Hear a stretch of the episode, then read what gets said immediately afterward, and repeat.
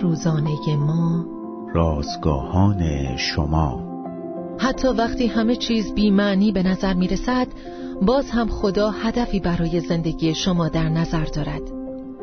روز شست و پنجم از شماره دهم نان روزانه ما. زندگی شما هدفی دارد عنوان و اول پتروس باب چهار آیات هفت تا یازده متن امروز ما از کلام خداست.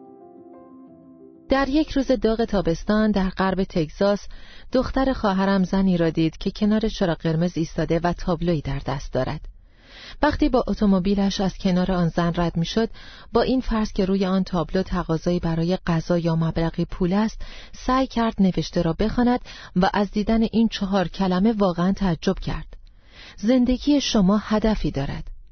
خدا هر یک از ما را برای هدف خاصی آفریده است.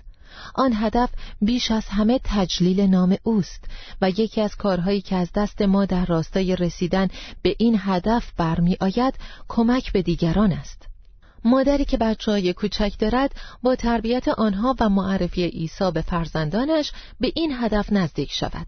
کارمندی که از کارش راضی نیست شاید با وظیفه شناسی در انجام کار و این فکر که کارش را برای خدمت به خدا انجام می دهد به این هدف برسد. زنی که سوی چشمانش را از دست داده شاید با دعا کردن برای فرزندان و نوههایش و با توکل به خدا به عنوان سرمشقی برای آنها به این هدف نزدیک شود. مزمور 139 می‌گوید پیش از اینکه به دنیا بیاییم در دفتر خدا همه اعضای ما نوشته شده است. ما به طور مهیب و عجیب ساخته شده ایم. تا آفریننده من تمجید شود. هرگز فراموش نکنید. زندگی شما هدفی دارد